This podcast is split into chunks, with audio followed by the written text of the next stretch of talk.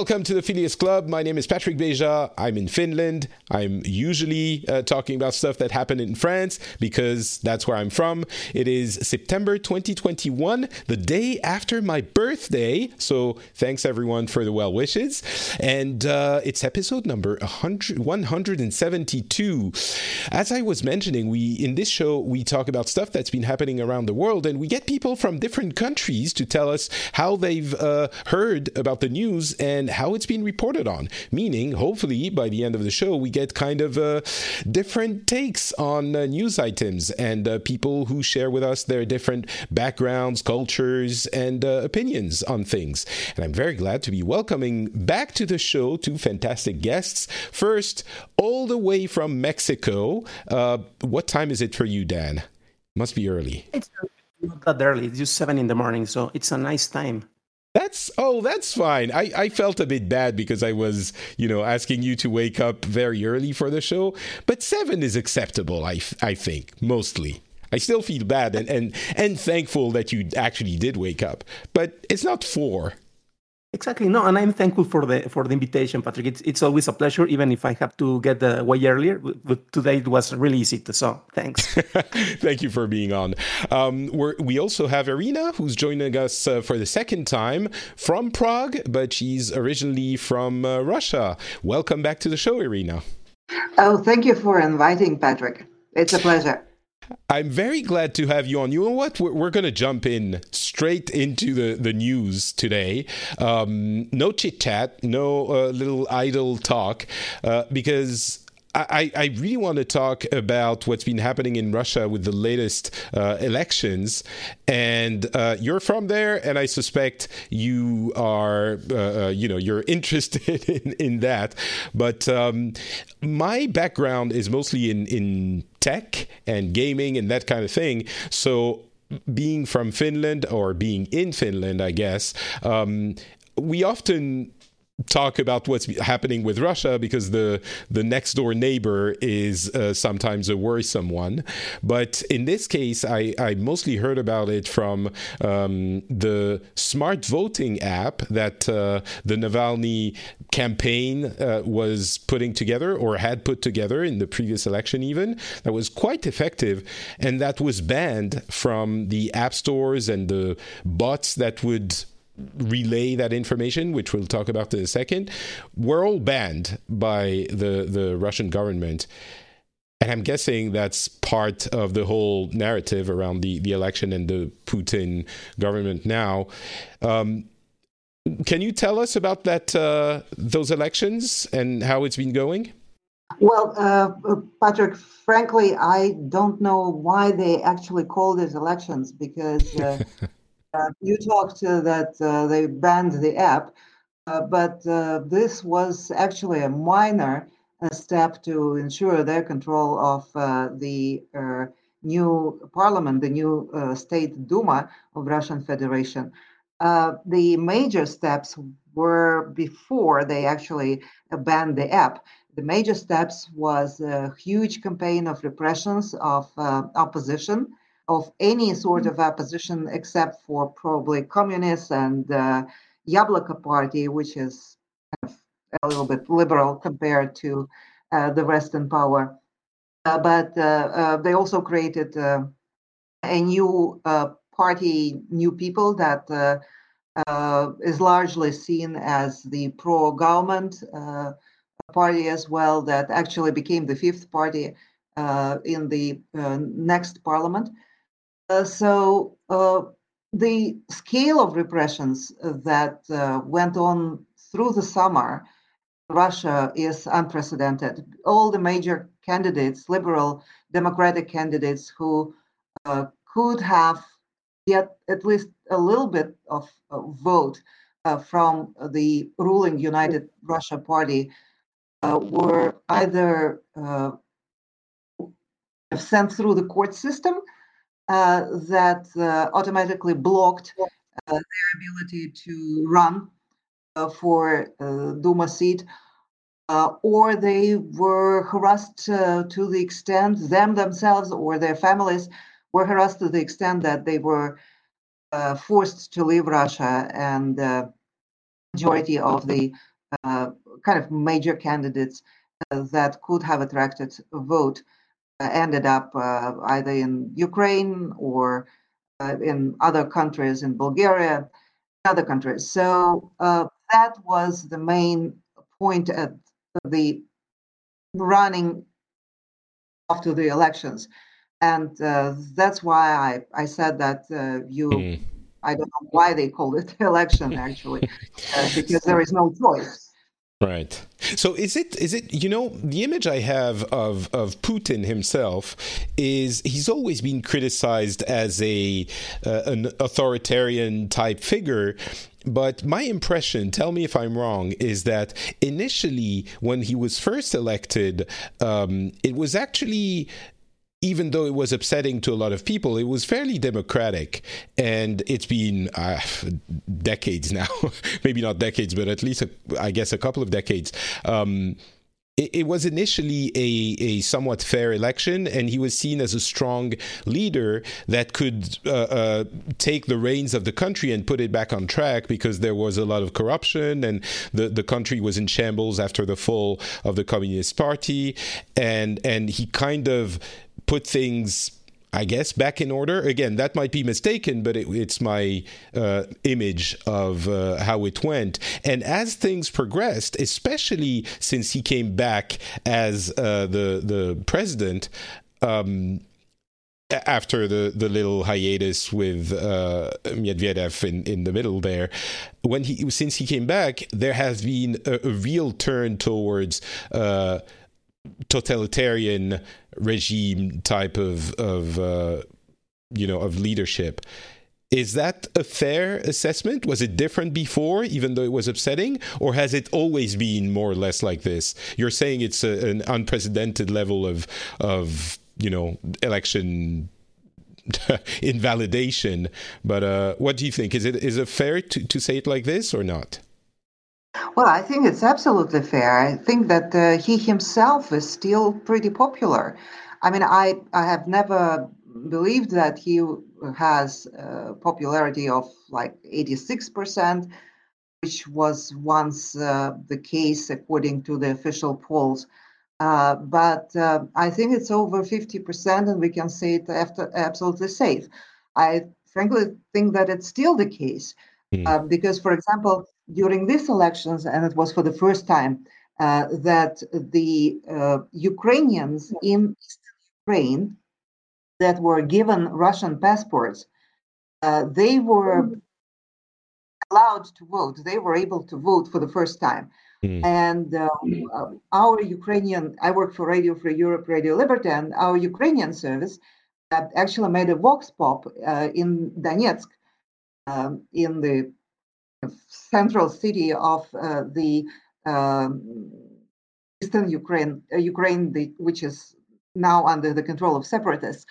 Uh, so they were able to make a vox pop. Of course, it's not a poll. Of course, it's not representative. But everybody whom they asked, whom, whom did they vote for, uh, replied that they voted for United Russia, and one woman was saying, "Oh, I voted for Putin because uh, he is so stable. He's so stable, and mm. we really need stability." Uh, and I think that this image that he projected, that he brought stability, still plays.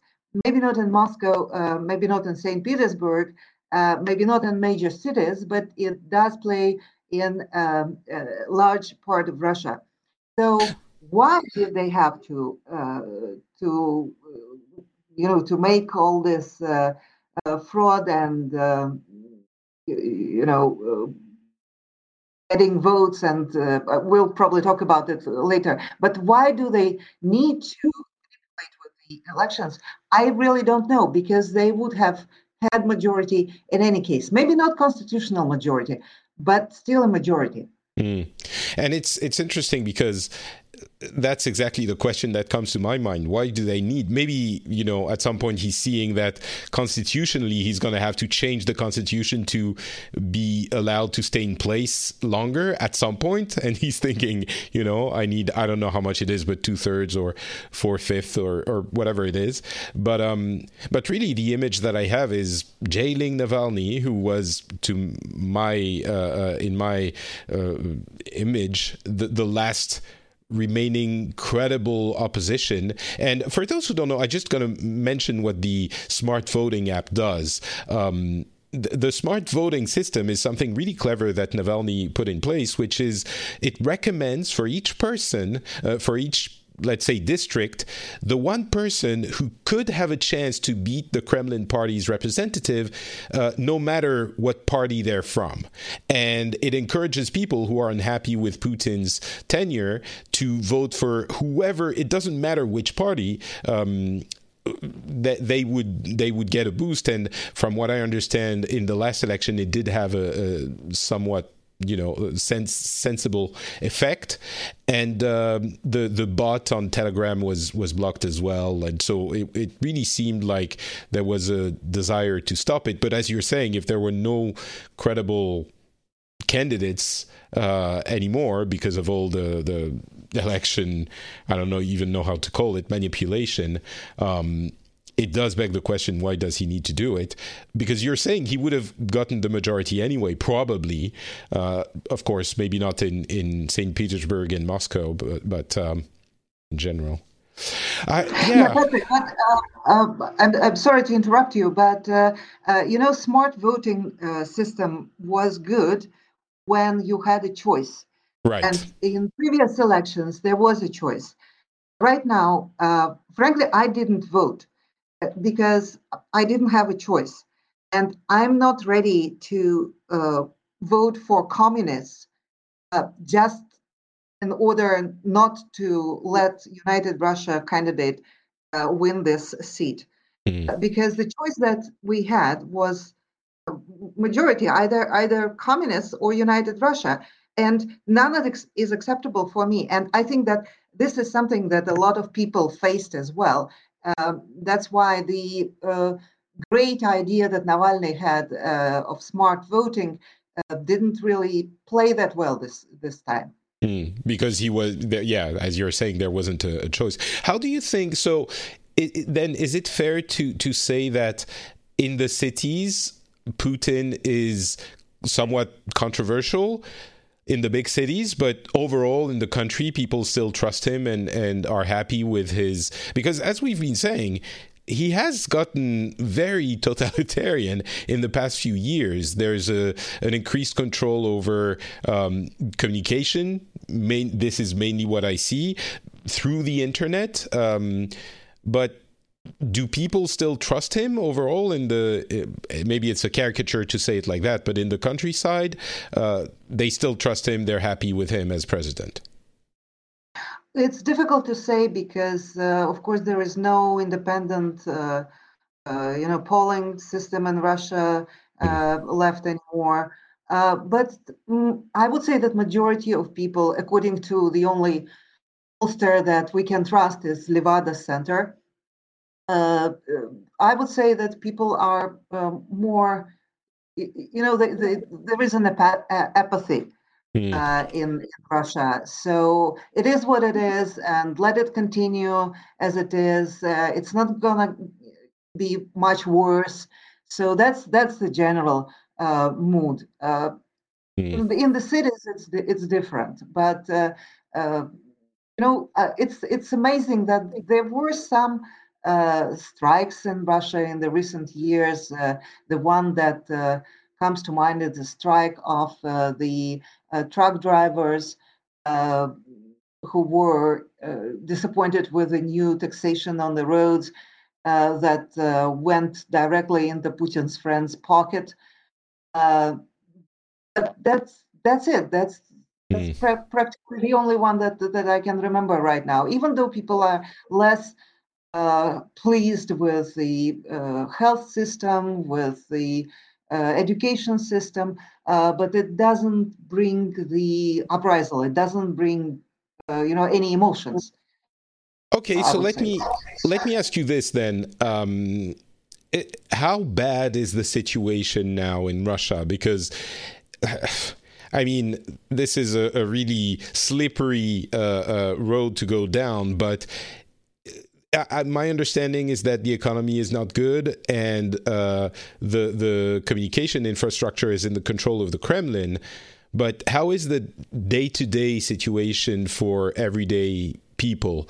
Is it I don't know if we can reduce it to is it good or bad, but how would you describe it? The most important thing is that the prices on uh, food, basic food, uh, are skyrocketing right now. They are higher every day.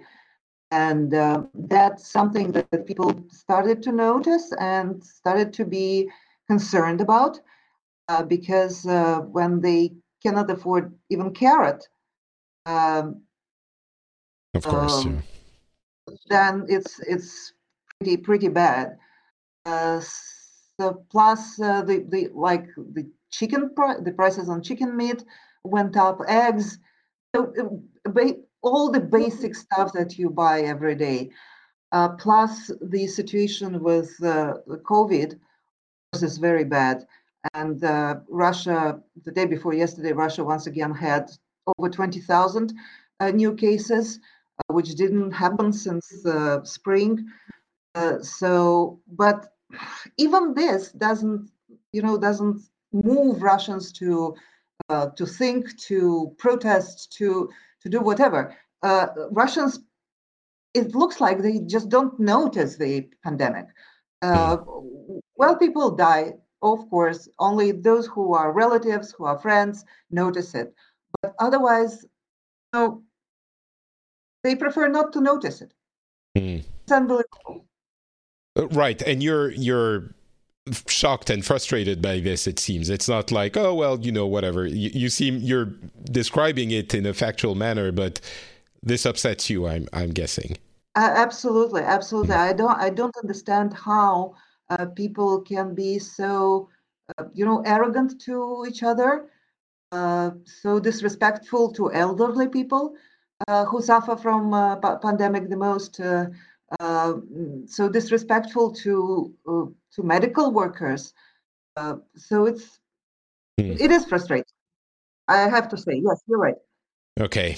All right. Uh, Dan, have you, because I, I, have to say, in France, we mostly, I think, don't talk about the the situation in Russia, which is a little bit surprising to me because certainly China is a concern, but Russia is a more immediate concern to to Europe. It's our, again our de- next door neighbor, but maybe that's the the the Finnish resident in me speaking because that that is definitely a, a, an immediate concern. But what about Mexico. Do you does it register the, the situation in Russia or or not really either? Uh, similar to you, uh, the first uh, thing that came uh, to my mind uh, before realizing that the elections were coming there was the ban about the the, the tech app uh, right. that was to help voters. And well, because I had to report the news in a show that I am working on. And after that, I was looking at, for example, the name of the parties because this, at least for for me here in Mexico, in, in a different continent, uh, I thought that perhaps that could um, bring me a better perspective. And I was just looking at the results of the um, of the election. Well, I believe that the final results will be uh, mentioned this Friday. But uh, use the names of the parties. Uh, the party who has the majority is United Russia. So actually, the name is something that you can market very well then you have the Communist Party. No, that's the devil. The Communist Party, if you are in, a, in the Western society, you know that's uh, really wrong.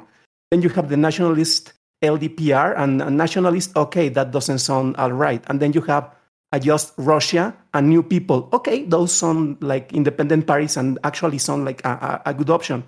But when you look at the at the number of votes that you got for United Russia, if you actually don't know who is in front of that party, and the, the baggage, the, the history that that has, you, you can say that, oh, well, that looks like the, the people in there are, are voting for the best option.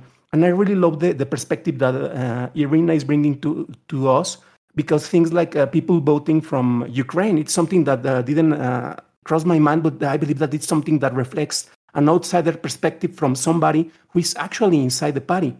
another thing that comes to mind is that um, some of the perspectives that I have been reading uh, from people in there have to do a lot with the, the, the national pride. And for example, Putin is uh, representing a strong leader. He is standing up to the West and he's restoring mm. once again national pride. So he's like the good guy from the independent uh, group that we have in that corner of the country. But in another part, in another perspective, I can compare that to um, different leaders. And I was reading just a, a wonderful essay from uh, Nexos. It's a Mexican magazine, and it's actually an old, uh, an old essay. And it mentions one, one phrase that I want to quote. And it, has to deal with the political power that it's, uh, in this case, uh, being maintained by Putin or by different leaders. They are talking in this essay about Fidel Castro. And mm-hmm. Uh, it's when wellness and when richness comes from political power, losing this power is being poor because you don't know anything, you, you don't know how to, to, to do anything else. So that's why you have countries like Cuba, like Venezuela, like Nicaragua, who are defending the perspective that they have uh, about the socialism, but they are not caring about the people. They are they are only caring about maintaining the power and maintaining the position and the and the votes for for this kind of people.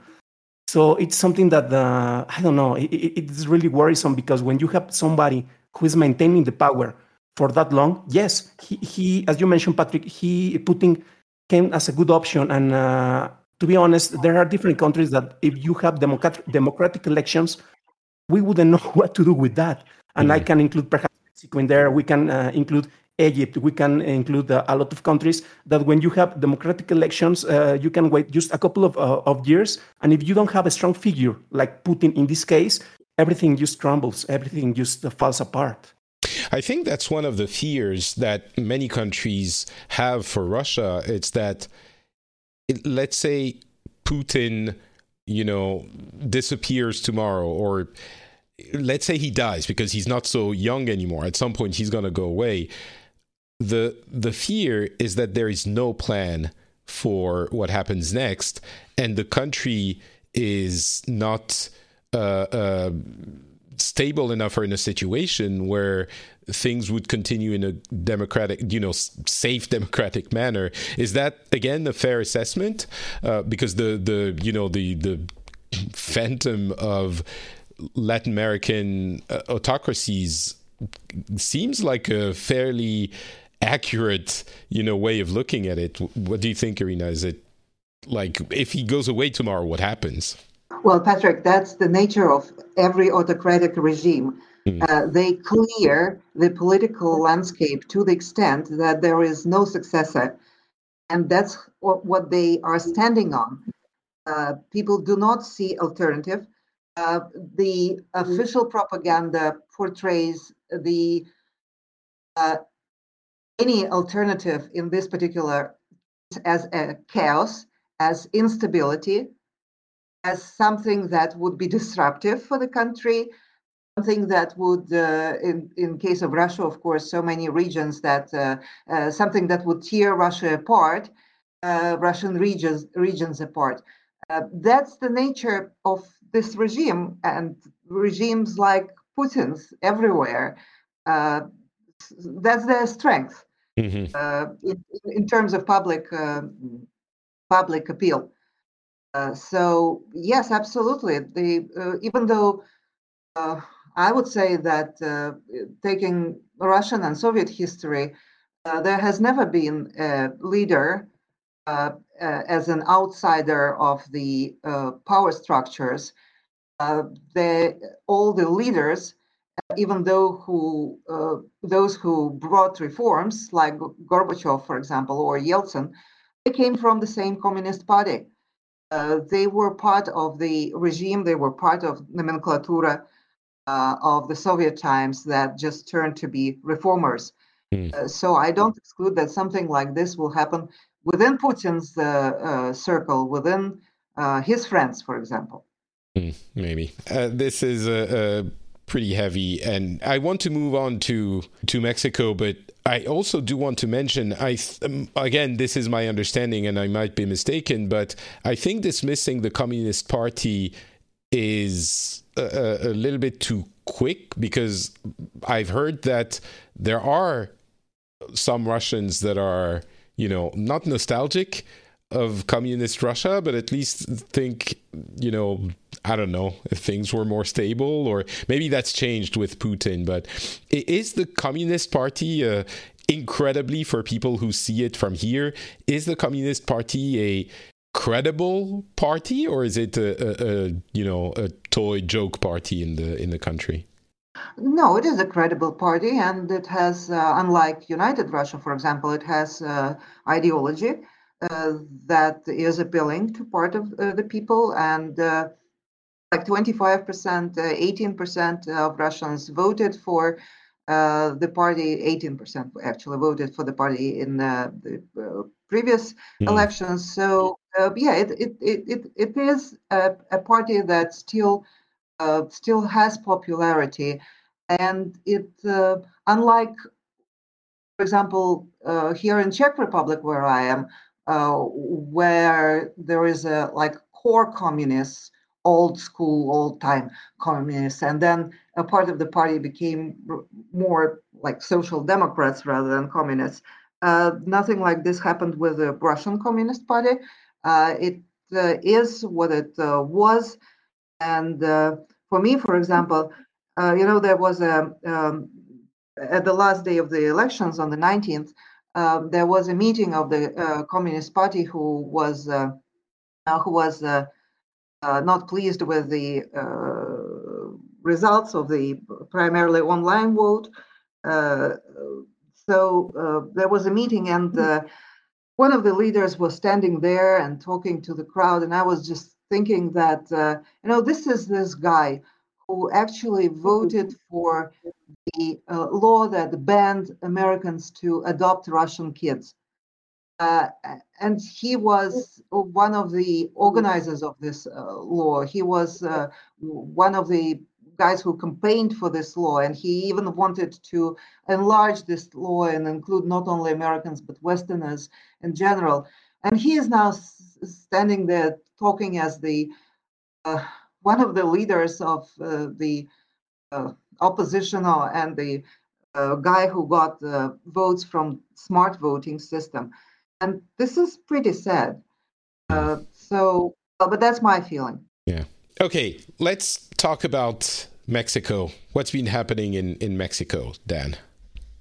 All right. Um, I have a couple of uh, news. Uh, one I believe it's positive. Another one it's kind of I don't know funny, and the other one it's um, perhaps something to to discuss a little bit more because it has something to to relate with the uh, national pride that I was mentioning before. Okay, so first the, the kind of positive, well, at, at least I think that uh, it's positive, is that um, during last weekend this week, the, the Supreme Court here in Mexico uh, finally um, made official and decriminal, decriminalize uh, abortion in, in the entire country. So uh, currently, if you have to have this kind of process, uh, there are only five states. Well, uh, yeah, four states, and soon there will be five states here in Mexico where you can have this kind of procedure. And uh, if you had this kind of procedure in in, uh, in, another part of the country, well, it was a crime. So it finally passed as a law in, in here, and uh, obviously the, the rest of the states will have discussions in their uh, separate uh, Congress. But uh, they are finally decriminalizing that, so I believe that's something positive. The, the, the personal right, the reproductive right, is something that shouldn't be taken lightly. So it's interesting. I, I think the the people in, in Texas will have something to, to say about that. Uh, sorry, just a second, Irina. Could you could you please mute yourself when you're not speaking because we're getting some feedback from your your side. Thank you very much. Go ahead, Dan. Okay, so that's something that I believe it's positive. Uh, another thing is that, and this is actually something that just came, I believe, yesterday. The United uh, Kingdom wants to become part of North America hold, hold your thoughts in there.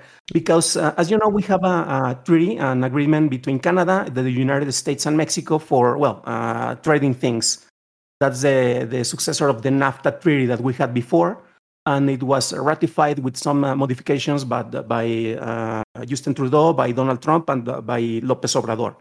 And uh, because the United Kingdom is no longer part of Europe, they have been looking to be part and, and making treaties with different parts of the of the world, and one of those parts is the North America. So uh, it seems like the United Kingdom is closer to be part of North America than being part of Europe. So I think they might be more comfortable there anyway, uh, possibly for some of them. I'm going to get emails about this. Um, is this like an actually a serious uh, negotiation, or is it something that's? Uh, I, I, don't see why it wouldn't be, but um, yeah, it's actually serious, and uh, it makes sense because they have to pretty much establish uh, different treaties that they were part of when they were part of the European uh, community. So right now they have to do instead of doing uh, agreements with every country, they are looking for uh, countries or parts of the world that already have regional treaties. So it's easier just to to get in this in this case an agreement with the North America that uh, first with the United States. That to be honest, that's what they want to do and then with Canada and then with Mexico. So it actually makes sense. And yes, they have been uh, proper approaches to to to do this kind of movements. Interesting. I could see it happen. Something that has been a, a, a long-running story, and uh, I believe that you have a trilogy of, of show, episodes uh, about the, the Brexit. So I, I recommend the listeners to, if they haven't checked them, to listen to them.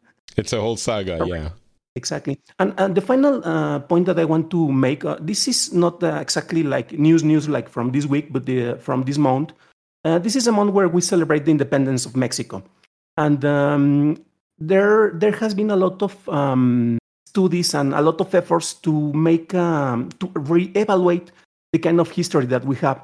Uh, sadly, um, these kind of efforts have been um, taking place more from a political point of view that from a historical and educational and uh, point of view.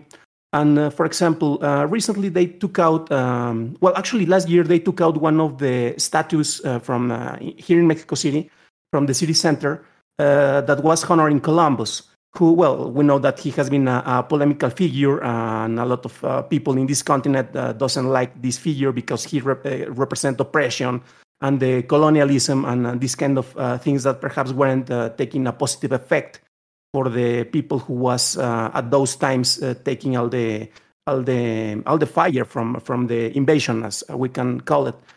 But for example I, i'm saying that this is taking a political point of view because the current president uh, when he first ran for as for president almost 20 years ago if he was elected back then he would have been part of the celebration of the centennial of the Mexican Revolution and the bicentennial of the Mexican independence. And it's something that he hasn't uh, actually, um, let's say, uh, forget. And because of that, he just invented a new date. And he, um, in, in this year, in 2021, uh, we have 500 years uh, commemorating the fall of Tenochtitlan which is the moment when the Spanish conquer uh, this part of the world. So he has been rebranding this, and he's saying that, oh no, no, uh, we were never conquered. We were actually we are going to commemorate the the the indigenous people uh, offering a resistance to those invaders. So he's kind of flipping the, the historical events because he wants to have a big event to celebrate. And a lot of historians were like, okay, uh, just hold on because we actually don't have a, a, proper date to, let's say, to celebrate or to commemorate this. And colonization is something that happened. Uh, I don't know why you want to change the perspective of this. Uh, it's like I don't know the, the Spaniards to, to were put a, a, positive twist on it. Yeah, but it, it's a fake twist. It's something like uh, I, I am going to blame the past for everything that has happened right now, and of course, it has something to do. But uh, it's like blaming that, okay, I, am poor because the, the, Spaniards came here to Mexico and conquered us. And it's like, okay, that happened uh, 500 years ago. So what happened to you right now, it, it, has more to do with what with your decisions and what you are doing than with something that happened centuries ago. But it's something that has been taking place and uh, for um, different kind of parties in this in this uh, like, like, the ruling party at the moment it's something that uh, has been um, more present. Let, us reevaluate. Let's uh, make um, the, the, the pre-Hispanic figures that we have in here more important than the Hispanic figures that came later. And it's just uh, reevaluating, as, my, as I mentioned, uh, Christopher Columbus, Hernan Cortés. Those are like the devil right now. Instead of trying to understand the, the, the part that they played uh, back uh, at the time that they were uh, taking decisions, and they are just like evil figures. So for me, it's something that doesn't actually. I mean, I understand what they are doing this And I, I'm uh, always uh, trying to look for different perspectives, and it's always welcome to bring different perspective to understand what happened. And they have one point in their favor. For example, when uh, Tenochtitlan, the capital city of uh, the pre-Hispanic uh, cultures back then, felt it was used with a couple of hundred uh, Spanish soldiers and thousands and thousands of people from the rest of the areas that were oppressed by the, the Aztecs back, back then. So one point in their favor is, yeah, a lot of uh, communities from, from around the, Aztec, the Aztec Empire actually fought, and they are the ones who won. Yes, but we're right now speaking Spanish. We're not speaking Nahuatl. we're not speaking Mayan. So, so, but, uh, so, so, what would you suggest to, like, what to to celebrate the colonization? I'm not sure. No, no, no, no. It's understanding better. It took place. It, it actually is a part of our history, and uh, we are a mix of cultures. We are a mix, a mix of races. And for example, denying the what happened uh, with the colonization and say that uh, oh we are just a part of the mm. indigenous communities there, it's something that I believe it's it's just uh, short sighted in there. And I mention right. this because when they took out the the statue of uh, Columbus, they were uh, planning to put uh, a statue of Tlali. Who is Tlali? Nobody knows. It's just a, a female uh, native Mexican figure that they invented. And it was like, okay, hold on. We have already a lot of wonderful people from indigenous communities. We have a lot of strong women. Why don't we honor a historic figure that actually makes sense instead of just uh, uh, making a fantasy and uh, perhaps thinking that we could be as progressive if the Spaniards didn't came as I don't know uh, mm. to put it in, in Marvel comics or Marvel Pictures terms, uh, we, we we could be like Teotihuacanda instead of just like Mexico uh, with some of national Aztec futurism. It's something that I believe it's, it's short sighted. Mm, I see. That's interesting because there's, I mean, it might seem like a, an overreaction, but it seems like a, I don't, I don't want to say necessary one. I, I, I'm not part of that issue, so I don't really have a, a leg to stand on in judging it. But I can understand that maybe you can go back to a, a, more balanced view at some point, but the rejection of a certain worldview kind of has to go through the violent um, or semi, you know, violent intellectually rejection before you can get more, uh, uh, you know, go back to the to the middle, go back to the center. But I see what you mean. It's a difficult problem, I think.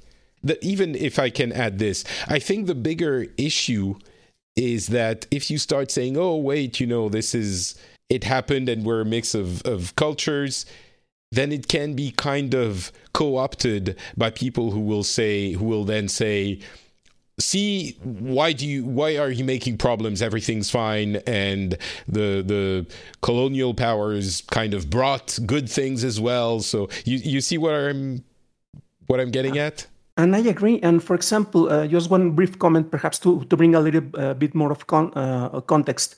At the beginning of the previous century, of the 20th century, uh, we as Mexicans didn't have a proper identity. And after the Mexican Revolution, uh, a lot of uh, people in, in, in, power, and not just in political power, but part of the, the cultural uh, crews like uh, painters and writers, uh, worked really hard to establish the identity that we didn't have. Because we have two things we have the, the, the identity from the colonial periods, and it was the adaptation that we have from a different culture, Spain in this particular case. Mm. And before that, the pre-Hispanic culture. So, but that was like really far, far, far away and didn't represent the future. It was like a really something that is nice to think about it, but it's not something that can help us to move forward. So what they made at that time is like we have to represent mestizaje. We got we have to represent that we are a mix of cultures and that we are in, in a continuous flux and we have to incorporate all the elements of the culture because all those elements are actually supporting us and all those elements are part of who we are which is something that I really uh, dig, is something that I really believe. And they painted like a lot of murals, and that that's uh, the best way that they found at that time to promote the cultural identity for Mexicans. And in those murals, you had the, the heroes of the country, like the, from the independence period of, of the, or the Mexican Revolution.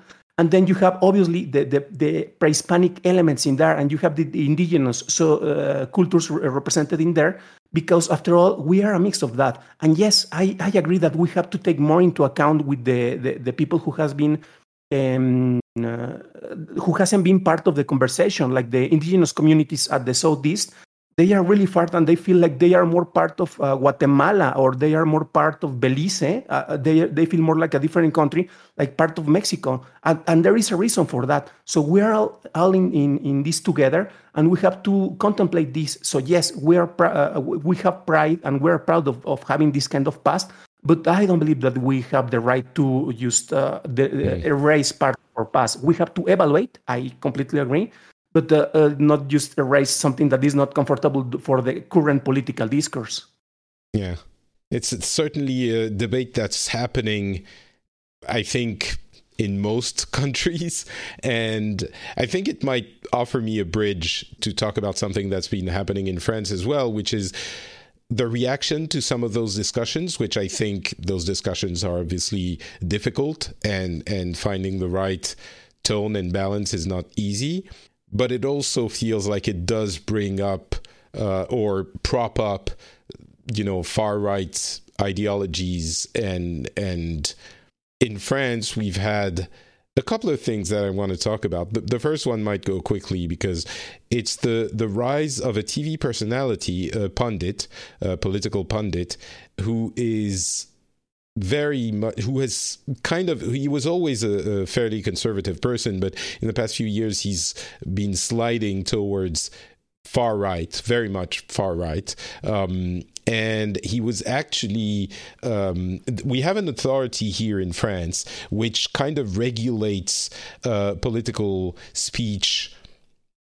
um, in times of campaigning. Uh, the we have an, the presidential election in May next year, and for the few months that precede that, that authority can say you need to have equal time um, for different parties, for the parties that qualify, it, it's a number of different parties, equal uh, airtime for those parties and that allows of course the, um, the, if you didn't do that then only the two or three main parties would occupy you know the 90% of the airtime. And that would make for a, a problematic um, sharing of ideas and, and it would reduce the chances of smaller parties to actually be heard and and challenge the the the, the incumbents which I think when I say this, Irina is, you know, might think, well, yes, that seems very nice. And we are not even at step, you know, point one of that, uh, you know, system. exactly. Yeah. It's funny because I'm sure people from the US who hear this are like, oh, wait, what? You have a government administration that says what can be said about uh, elections? This is, oh, gov- big government is getting its nose into the, the media and telling us what we can and can't say. And of course, the reality is that if you don't do this, if you don't have that kind of regulation, then you get into incumbents dominating everything. But not that they don't. You know, in France, you have usually a couple of big parties, but there are some upsets, and at least you hear the other ideas. Um, so, anyway, th- that authority um, made kind of a judgment call that this person. Um, was getting so influenced, so influent that he was essentially uh, counting as a party, and that person is probably going to announce their that they're running for president in the next few days or weeks, it seems very likely that it is going to happen. It's kind of an open secret, or that's everyone's assumption, and he's kind of playing coy about it, but it seems he will. Um, and I don't know exactly what will happen for the election because he's certainly eating into the kind of traditional far right parties. Um, voter base, um, they, they it would seem that they would split it, and that it might be problematic for them. Um, I don't think he would go as far as the you know runoff, the the second turn of the election. Um, but this is certainly something that has been unexpected. It's kind, it's not quite Trump-ish because when you hear oh TV personality and and uh, far right, oh is that the Trump dude? It's absolutely not. He's an actual like serious pundit who who plays on the themes of the far right in a fairly outrageous way. He says provocative stuff, but he's still a political figure and he's a serious person. Like he's not a clown like like Trump uh, was, and he doesn't gesticulate and insult people, and that's not the kind of person he is. He's just more of a standard far right party person who used to be a pundit in a very, very popular uh, cable TV show about discussing politics. So that's one thing. And the other thing is that deal about the French submarines for that were going to be sold to uh, Australia that fell through kind of without warning because all of a sudden Australia decided it it I don't know if the deal was signed or if it was like in the last uh the last stages of being signed. Apologies. Um, but but the French government is extremely upset. It's nuclear submarines that were supposed to be sold to Australia. I don't know why they need them, but they want them. And they announced a week ago, maybe, that they're going to buy them from, uh, I think, the US. Bottom line, not from France. And France is super angry. They recalled the um, ambassadors and all of that. Like it's it's very serious. Um, and the the representatives of the European Union even are making a big deal out of it. It's a, a huge thing, and that's been taking a lot of you know. Uh, uh, headline space in the news. I wonder if you've if you heard about this because for us it's like it's probably been the main news topic for the past week or two. Have you heard about this deal going awry for the nuclear submarines?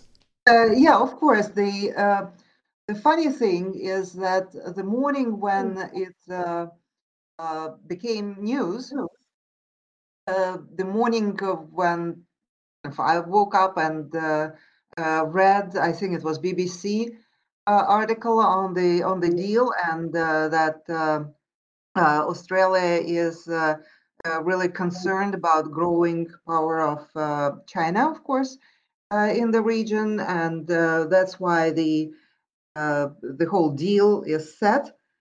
Uh, the second article that I ran into was the China news, saying that France is absolutely furious about the deal, and that's how I learned about France's reaction. Nobody else wrote about it that morning, at least in English. so.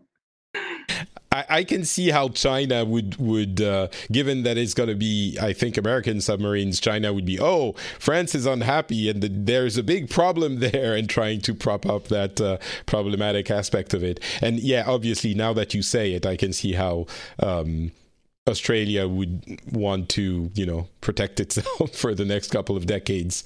Dan, is it something that's discussed in, in Latin America or not at all? Uh, not really, but I, I, heard about the news and it makes a lot of sense because uh, one of the, uh, as Irina mentioned, one of the main um, problems that they are trying to, well, I, I, don't, I don't know if it's a problem, but one of the main issues that they are trying to prevent it's a, a conflict with China because um, and I was reading that the, the kind of um, conflicts that there can be in there are similar like the one that are between China and Taiwan. So it's something mm. serious uh, when you think about it. Uh, uh, in in the funny side, well, uh, funny for for me that I am not in Australia. In there is that uh, we know that uh, we have the cliche that everything is trying to kill you in Australia. You you go to the street and you will find giant spiders. So imagine a nuclear submarine with this kind of uh, animals and insects that you have in there. Well, that's like something from a Japanese uh, kaiju uh, movie they will have uh, better defenses. Yeah, uh, that that would definitely be a concern. Um, so yeah, it's interesting. So people have heard about it at least a little bit. Um, I would have thought that this was kind of a French thing where French, you know, officials would make a lot of noise to. I obviously they must be upset, but I would guess that they also want to make a lot of noise to show that they're not laying down and you know letting it go. Um, but yeah, I wonder. It, it seems like, from my point of view, it seems futile a little bit to to uh, not to protest because obviously you have to say something, but I don't know what's going to change. Like, it's not like all of a sudden Australia is going to say, oh, right, sorry, our bad. Um, let's, okay, we're not going to buy them from the US. Let's just resume the talks with France. But that being said, um, there was a, a, a, big deal made of the fact that uh, Macron, the French president is going to be talking with Biden, maybe it already happened, um, about this issue, and that, you know, we're very upset.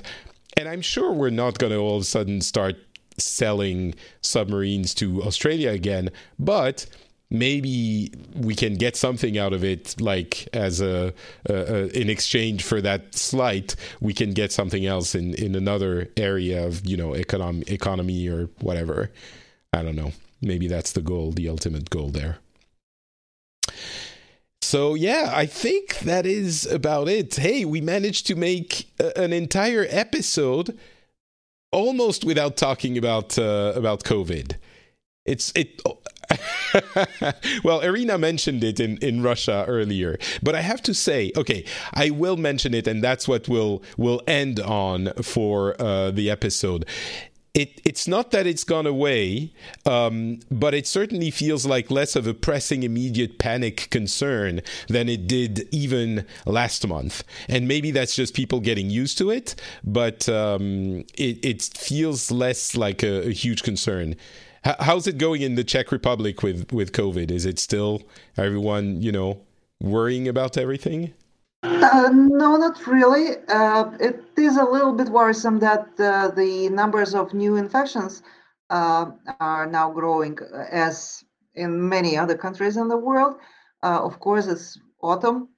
Yeah. By the way, today is the first calendar day of autumn.